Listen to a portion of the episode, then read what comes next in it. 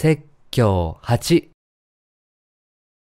どうやってイエスの肉を食べられるのかヨハネの福音書第6章41から59節ユダヤ人たちはイエスが私は天から下ってきたパンであると言われたのでイエスについてつぶやいた。彼らは言った。あれはヨセフの子で我々はその父も母も知っている、そのイエスではないか。どうして今彼は、私は天から下ってきたというのか。イエスは彼らに答えて言われた。互いにつぶやくのはやめなさい。私を使わした父が引き寄せられない限り、誰も私のところに来ることはできません。私は終わりの日にその人を蘇らせます。預言者の書に、そして彼らは皆神によって教えられると書かれていますが、父から聞いて学んだ者は皆私のところに来ます。誰も神を見た者はありません。ただ神から出た者、すなわちこの者だけが父を見たのです。誠に誠にあなた方に告げます。信じる者は永遠の命を持ちます。私は命のパンです。あなた方の先祖は荒野でマナを食べたが死にました。しかし、これは天から下ってきたパンで、それを食べると死ぬことがないのです。私は天から下ってきた生けるパンです。誰でもこのパンを食べるなら永遠に生きます。また、私が与えようとするパンは世の命のための私の肉です。するとユダヤ人たちはこの人はどのようにしてその肉を私たちに与えて食べさせることができるのかと言って互いに議論し合った。イエスは彼らに言われた。誠に誠にあなた方に告げます。人の子の肉を食べ、またその血を飲まなければ、あなた方のうちに命はありません。私の肉を食べ、私の血を飲む者は永遠の命を持っています。私は終わりの日にその人を蘇らせます。私の肉は誠の食物。私の血は誠の飲み物だからです。私の肉を食べ、私の血を飲む者は、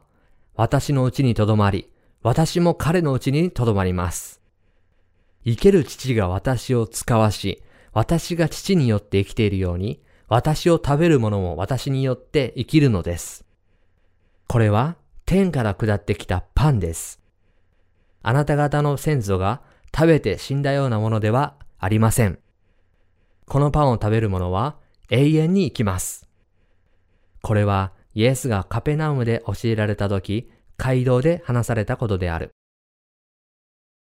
隣人を本当に愛し、彼らを助けるために私たちがすべきことは何でしょうか？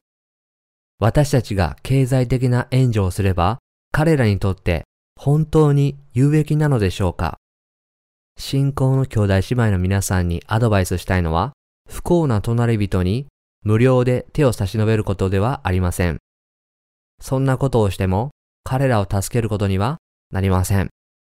彼らが自分の足で立ち上がれるように支援することが本当の助けなのです。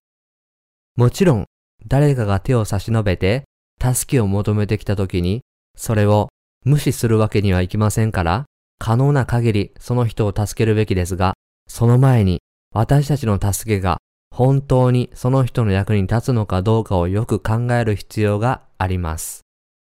そして最終的にはその人に水と御霊の福音を述べ伝え、すべての罪から解放してあげなければなりません。それが本当の助けであり、愛なのです。ヨハネの福音書第6章によると、命のパンについて書かれています。イエスはおっしゃいました。私は天から下ってきた生けるパンです。誰でもこのパンを食べるなら永遠に生きます。ヨハネの福音書第6章51節なぜイエスはユダヤ人に私は天から下ってきた生けるパンである？とおっしゃったのでしょうかそしてなぜユダヤ人たちはこの御言葉に惹かれたのでしょうかイエスがこの地上に来られた時、イスラエルはローマの信仰国でした。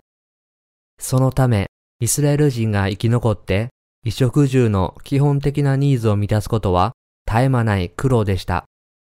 多くのユダヤ人が餓死していたのですから、主がパンについて語られた時、彼らの関心を引くのは必然だったのでしょう。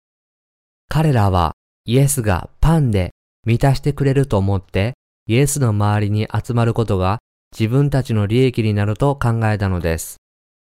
ヨハネの福音書第6章では、イエスが最初に、私は天から下ってきたパンです。とおっしゃいました。そして、私は命のパンです。とおっしゃいました。第51節で、イエスはまた、私は天から下ってきた生けるパンです。誰でもこのパンを食べるなら永遠に生きます。また、私が与えようとするパンは、世の命のための私の肉です。ともおっしゃいました。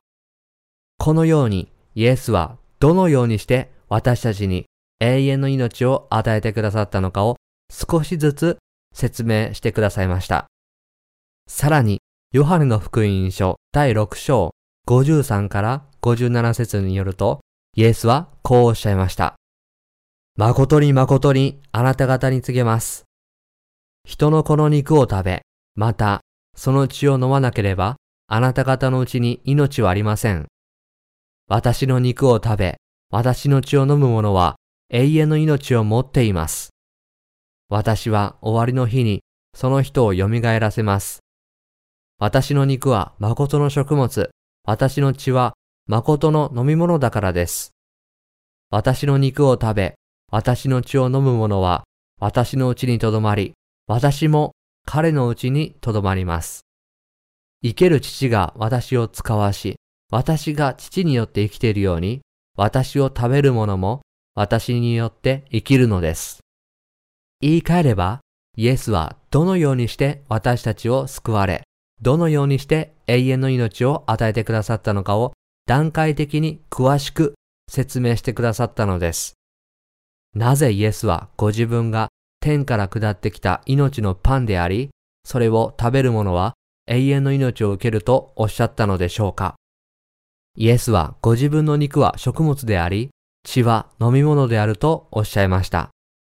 なぜこのようにおっしゃったのでしょうか？主がおっしゃったように、私たちはイエスの肉を食べ、またその血を飲まなければなりません。イエスの話を聞いた人々は、イエスが何か凶悪なことを言っていると思い、私たちを人食い人種とみなしているのだろうか、と思ったかもしれません。しかし、イエスがおっしゃったことは何も恐ろしいことではありませんでした。私たちは信仰によって実際にイエスの肉を食べなければなりません。そして、イエスの血を信仰によって飲まなければなりません。そうしてこそ私たちは肉と霊の両方において生きることができるのです。そうしなければ私たちは生きることができません。ヨハネの福音書第6章53から54節に目を向けましょう。誠に誠にあなた方に告げます。人の子の肉を食べ、またその血を飲まなければ、あなた方のうちに命はありません。私の肉を食べ、私の血を飲む者は永遠の命を持っています。私は終わりの日にその人を蘇らせます。私たちは必ずイエスの肉を食べ、またその血を飲まなければなりません。主は私たちが主の肉を食べ、またその血を飲まなければ、私たちのうちに命がないことを明確にしてくださいました。命を得るためには必ず主の肉を食べ、またその血を飲まなければならないとイエスがおっしゃったので、私たちは確かに主の肉を食べ、またその血を必ず飲まなければなりません。なぜ私たちはイエスの肉を食べなければならないのか。私たちがイエスの肉を食べなければならないということは、イエスがこの地上に来られた時、バプテスマを受けになって、私たちの罪をその体に追われたことを信じなければならないということです。つまり、自分の罪がイエスの体に移されたことを信じてこそ、永遠の命を得ることができるのです。もし、私たちがイエスを信じると告白していても、自分の罪がバプテスマによってイエスの体に移されたことを信じなければ、私たちは飢えて霊的な死を迎えることになります。毎日食べないと体が栄養失調で死んでしまうように、主の肉をできるだけ頻繁に食べないと、私たちの魂も霊的な死を迎えることになるのです。イエスの肉を食べるということは、イエスが私たちの罪をすべてその体に追われたと信じることです。自分の罪がイエスの上に移されたことを信じてこそ、私たちの魂は満たされ、繁栄を得ることができるのです。自分の罪がイエスの体に移されたことを信じなければ、たとえイエスを信じても、霊的に飢えて衰えてしまいます。私たちが救われているのは、自分の功績のおかげでしょうかいいえ、もちろんそうではありません。神はご自分の力で私たちを救ってくださったのは、神が私たちを愛してくださったからです。私たちがすべての罪から救われたのは、すべて主の恵みによるものです。もし私たちが自分の善意で救われたのであれば、イエスの肉を食べる必要はありません。しかしながら、私たち人間には本当の徳は全くありません。人間には何の善もありません。したがって、主ご自身が救ってくださらなければ、私たちが救いに達することは不可能です。もし神がこの救いの御言葉を聖書に書かれていなかったら、私たちは誰も救われなかったでしょう。同僚の生徒たちよ。自分がどのようにして罪を許されたのか、自分を見つめ直してみてください。私たちには何の得もないのでしょうか主が私たちを救ってくださったからこそ、私たちは救いに達し、神の民となったのであって、もし私たちの救いに自分の完全な行いが少しでも必要であったならば、私たちは救われなかったでしょう。私たち人間は全くの悪人です。皆さんご自身も超絶的な悪人です。もしそうではないと思うなら、それは皆さんの環境が皆さんの邪悪さを十分に露呈していないからに過ぎません。人間の現実は、その邪悪さを露呈する状況が熟したとき、親が自分の子供を食い殺すことさえあるのです。母親が自分の息子を共食いさせるなんてありえないと思いますか？列王記第2、第6章に書かれているように、アラムの王、ベン、ハダでは全軍を召集し、サマリアに登ってきて、これを包囲したとき、大飢饉が起こり、町の中の人々は皆、飢え死にしてしまいました。飢えに苦しむサマリアの人々の中で、二人の女性が話し合って合意しました。このままではみんな死んでしまいます。私たちは今日、あなたの子供を食べて、明日は私の子供を食べましょう。あなたはこの計画をどう思いますか？わかりました。それはいいですね。そこで、一人の女の息子を食べてしまい、翌日、もう一人の女が息子を差し出す番になりました。しかし、この女は自分の息子を隠して譲りませんでした。そこで最初に息子を差し出した女は王に裁判を求めました。この女が私に、あなたの子供をよこしなさい。私たちは今日、それを食べて、明日は私の子供を食べましょう。と言ったのです。それで私たちは、私の子供を見て食べました。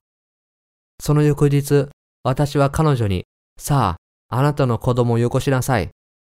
私たちはそれを食べましょう。と言ったのですが、彼女は自分の子供を隠してしまったのです。この言葉を聞いた王は苦し紛れに服を引き裂きました。同僚の生徒たちよ。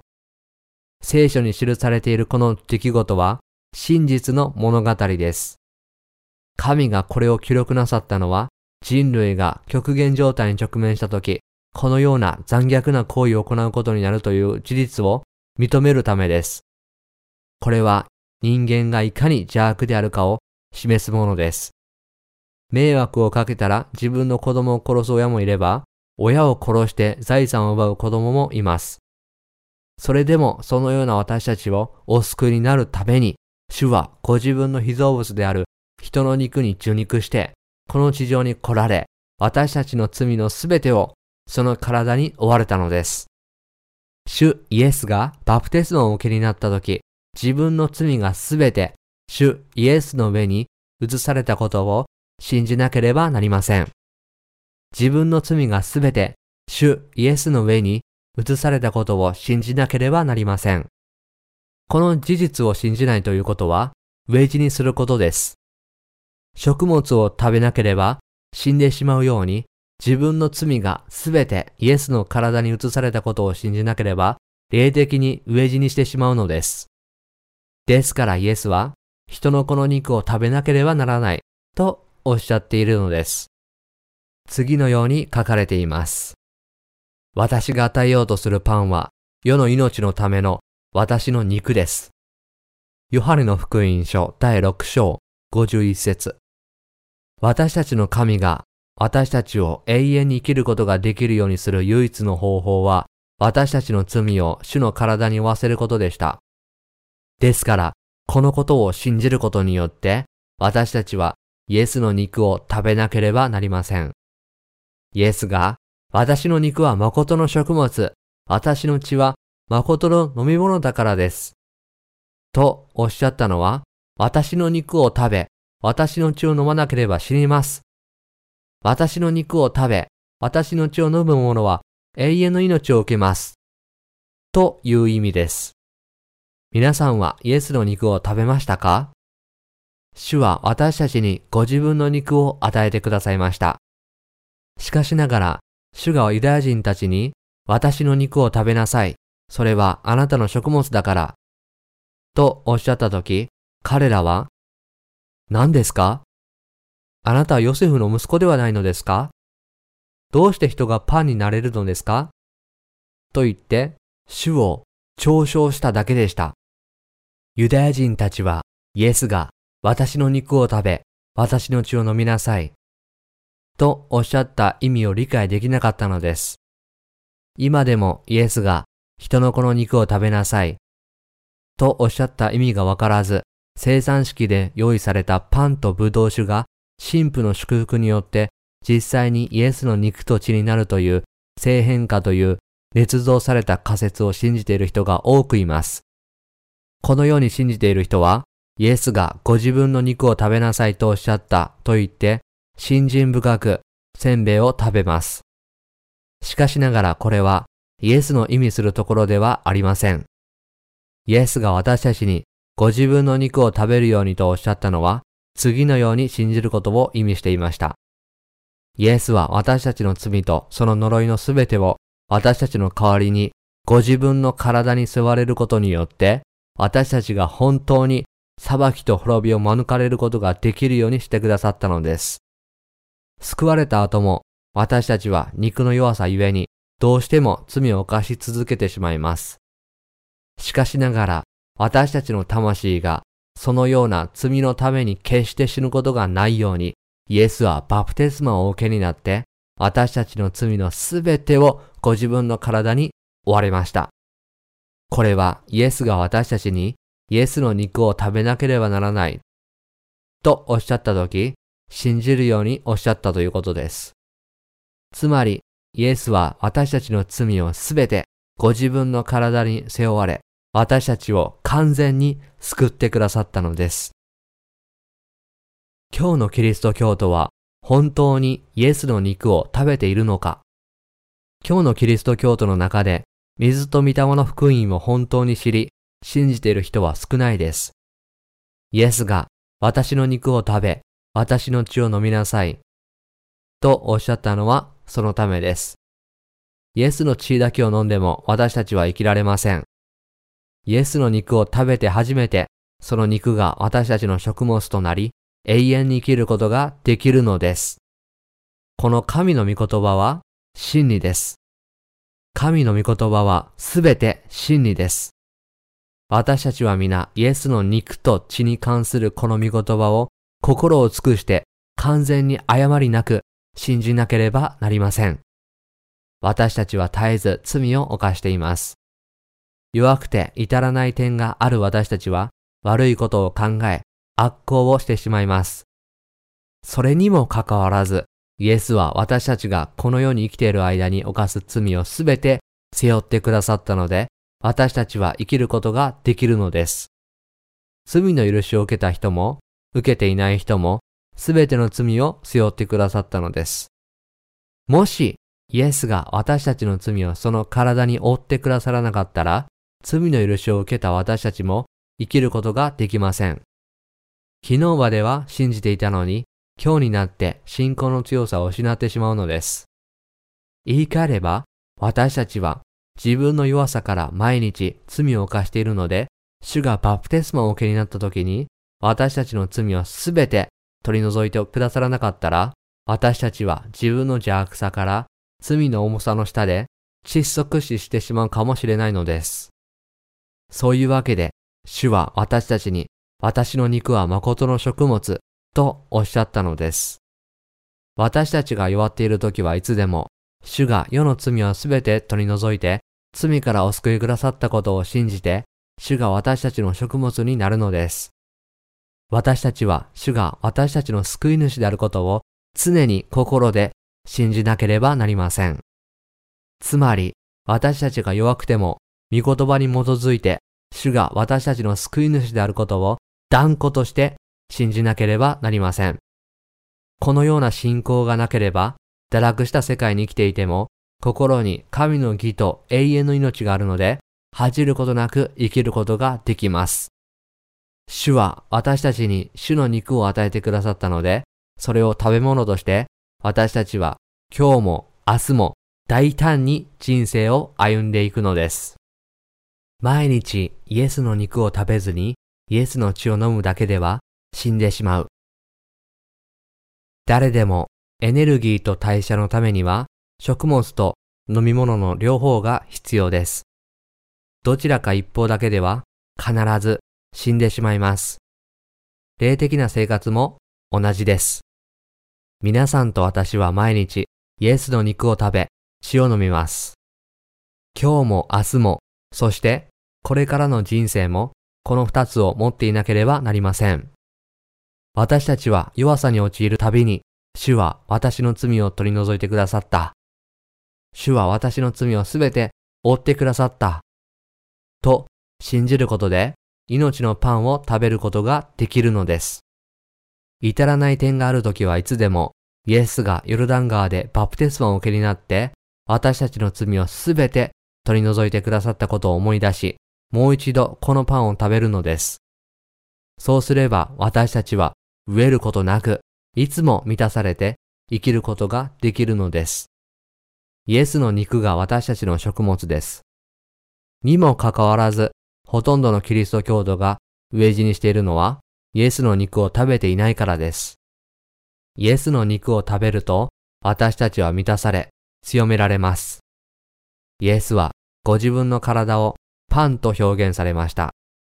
イエスはベツレヘムでお生まれになりましたが、ベツレヘムという言葉にはパンの家という意味があります。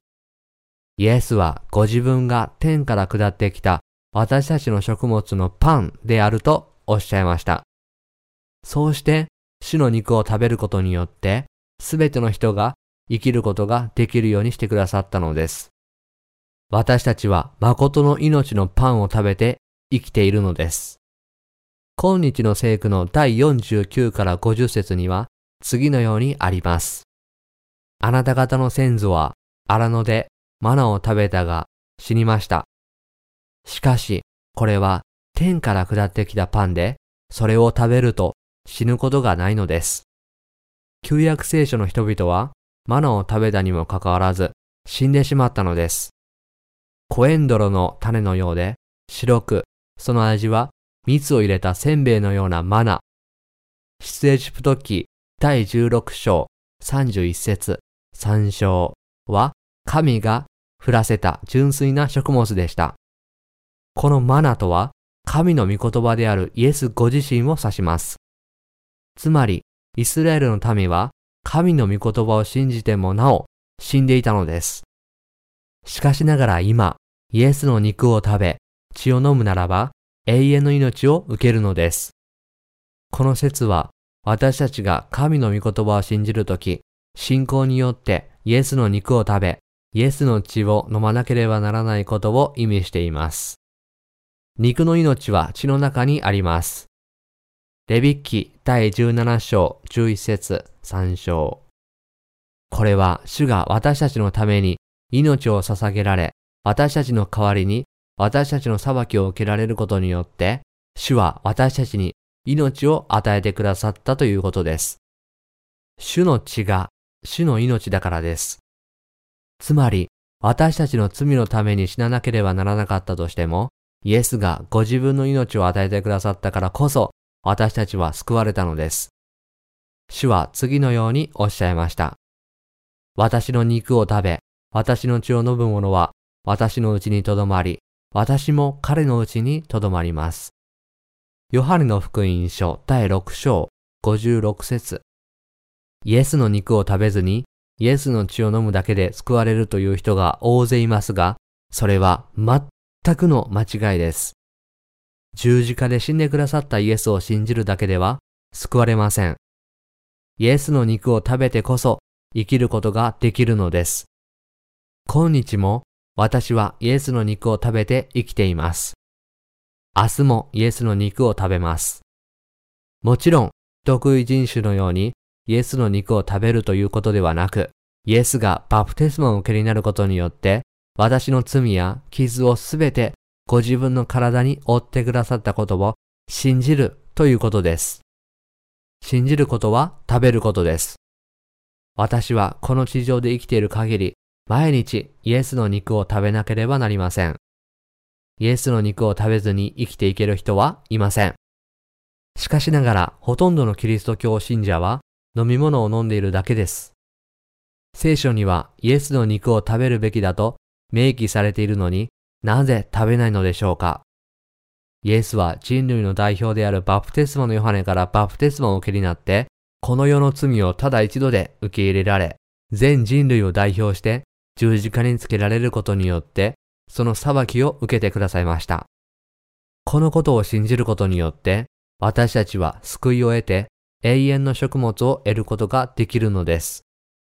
すべての人は、イエスがバプテスマによって罪をすべて追われ、自分の代わりに裁かれたことを信じることによってのみ救われるのです。これこそが、イエスがヨハネの福音書第6章で語られた真理です。今日の聖句の第57節で、イエスは、私が父によって生きているように、私を食べる者も私によって生きるのです。とおっしゃり、第58節では、このパンを食べる者は永遠に生きます。とおっしゃいました。イエスを信仰によって受け入れた人は、このパンを食べています。イエスが自分のためにしてくださったことを信じている人は、永遠に生きることができます。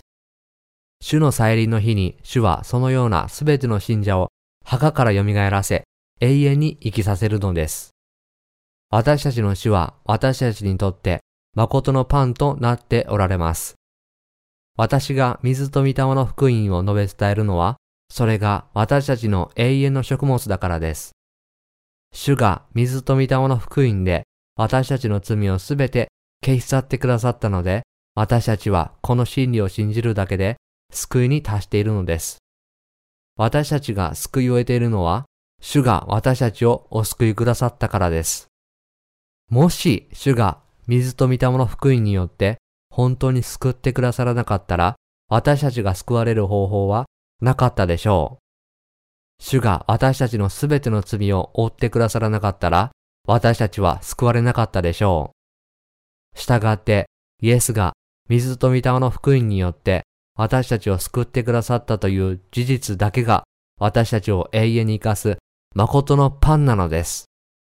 私たちに美徳やメリットはあるのでしょうかいいえ、ありません。私たちは全く至らない点が多い作られたものであり、罪の山でしかなく、主が受肉してこの地上に来られ、私たちの罪をすべて取り除いて、救ってくださる場合にのみ、罪の許しを受けることができるのです。イエスが水と御霊の福音によって私たちを救ってくださったからこそ、私たちは救いを受けることができるのです。私たちの救いは、私たち自身の努力や功績は全くなく、0.001%もありません。それは、主の恵みによって100%得られるものです。私たちが救いを受けたのは、主のおかげです。主を称えます。必然的に裁かれることになったとしても、主は私たちを救ってくださいました。主がいなければ、私たちは皆、地獄に投げ込まれていたでしょう。私たちは皆、命を失っていたでしょう。主が私たちに肉と血を与えてくださらなかったら、私たちはどうやって生きることができるでしょうか？主が私たちを救ってくださったからこそ、私たちは救いに達したのです。主は私たちの命のパンになってくださいました。主から与えられたパンを食べたからこそ、今日も明日も永遠に主のために生きることができるのです。主が私たちに肉と血を与えてくださったので、私たちは永遠の食物を受けています。主が永遠の食物となってくださったので、私たちは永遠に主と共に生きることができるのです。主にすべての感謝を捧げます。